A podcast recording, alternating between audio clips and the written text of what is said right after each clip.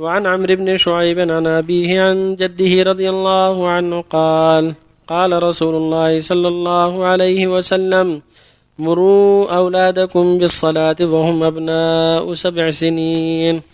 واضربوهم عليها وهم أبناء عشر وفرقوا بينهم في المضاجع. حديث حسن رواه أبو داود بإسناد حسن. وعن أبي ثرية سبرة بن معبد الجهني رضي الله عنه. قال قال رسول الله صلى الله عليه وسلم علموا الصبي الصلاة لسبع سنين واضربوه عليها ابن عشر سنين. حديث حسن رواه أبو داود والترمذي وقال حديث حسن ولفظ أبي داود مر الصبي بالصلاة إذا بلغ سبع سنين. باب حق الجار والوصية به. قال الله تعالى واعبدوا الله ولا تشركوا به شيئا وبالوالدين إحسانا وبذي القربى واليتامى والمساكين والجار ذي القربى والجار ذي القربى والجار الجنب والصاحب بالجنب وابن السبيل وما ملكت أيمانكم وعن ابن عمر وعائشة رضي الله عنهما قالا قال رسول الله صلى الله عليه وسلم ما زال جبريل يوصيني بالجار حتى ظننت أنه سيورثه. وعن أبي ذر رضي الله عنه قال قال رسول الله صلى الله عليه وسلم يا أبا ذر إذا طبخت مرقة فأكثر ماءها وتعاهد جيرانك. رواه مسلم. وفي رواية له عن أبي ذر رضي الله عنه قال إن خليلي صلى الله عليه وسلم أوصاني إذا طبخت مرقا فأكثر ماءه ثم انظر أهل بيت من جيرانك فأصبهم منها بمعروف. بالله التوفيق صلى الله بسم الله الرحمن الرحيم. اللهم صل وسلم على رسول الله وعلى آله وأصحابه ومن اهتدى بهدى أما بعد هذا حديث عبد الله بن عمر وسبرة بن معبد فيما يتعلق بالعنايه بالأولاد وتربيه الأولاد. تقدم بعض ما ورد في ذلك قول صلى الله عليه وسلم كلكم راع وكلكم مسؤول رعيته الرجل راع في أهل بيته ومسؤول رعيته وأهل بيته هم زوجته وأولاده وأبواه وسائر من في بيته. عليه أن يرعاهم وأن يأمرهم بتقوى الله ويمنعهم من محارم الله ويؤدب أولاده إذا وجد منهم ما يوجب التأديب. وهكذا حديث عبد الله بن عمرو. بن عاص يقول صلى الله عليه وسلم مروا أولادكم للصلاه وهم ابناء سبع واضربهم عليها وهم ابناء عشر وفرقوا بينهم في المضاجع.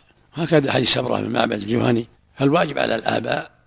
وهكذا الأجداد وهكذا الأمهات هكذا الجدات كل ما يتولى الصبيان. الواجب عليهم أن يحسنوا فيهم وأن يعلموهم ويوجههم الخير.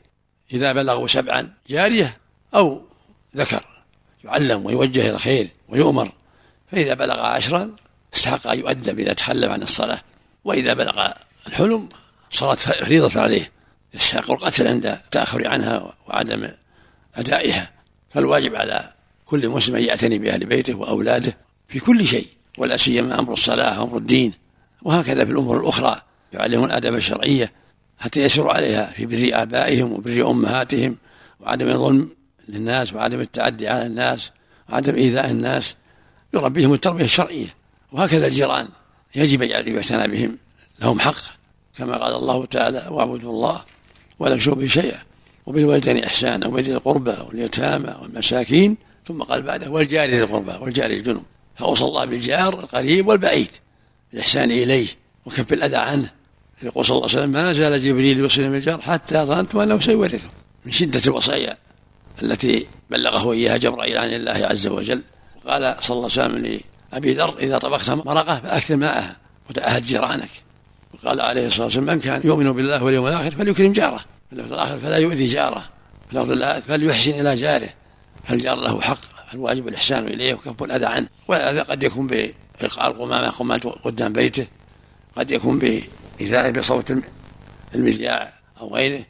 المقصود الواجب كف الأذى عنه من جميع الطرق مع الإحسان إليه بالهدية بالنصيحة بالأمر بالمعروف بالنهي عن المنكر إلى غير هذا من وجوه الإحسان.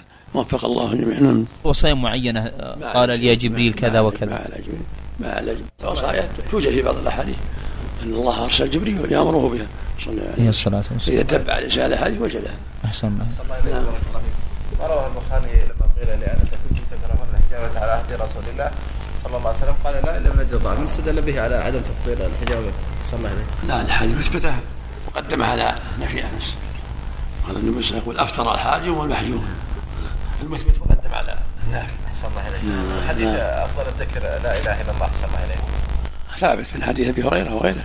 يقول النبي صلى الله عليه وسلم بضع وسبعون شعبة فأفضلها قول لا إله إلا الله. رواه مسلم في الصحيح. نعم. العلاج واجب أو سنه؟ مستحب. مستحب. نفع الله به عباد كثير.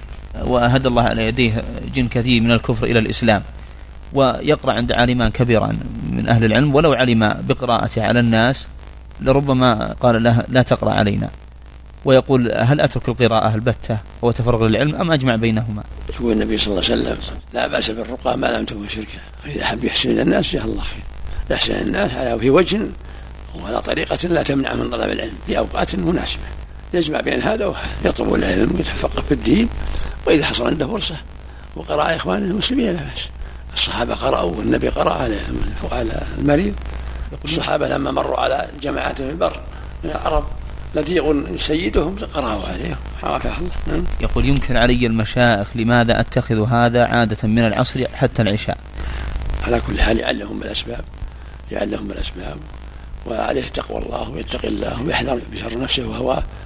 فقد يكون يحمله الطمع في الدنيا يرفق. اذا كان قصده الدنيا لا يأخذ إلا قليل يرفق بالناس.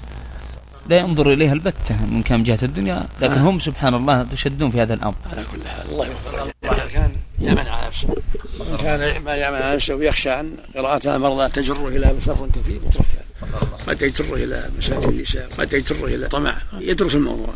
إذا شيخ لا يذكر لهما شيء. نعم. يعمل بما يرى أنه مصلحة ولو ما علمه ولو يعلمه غفر الله.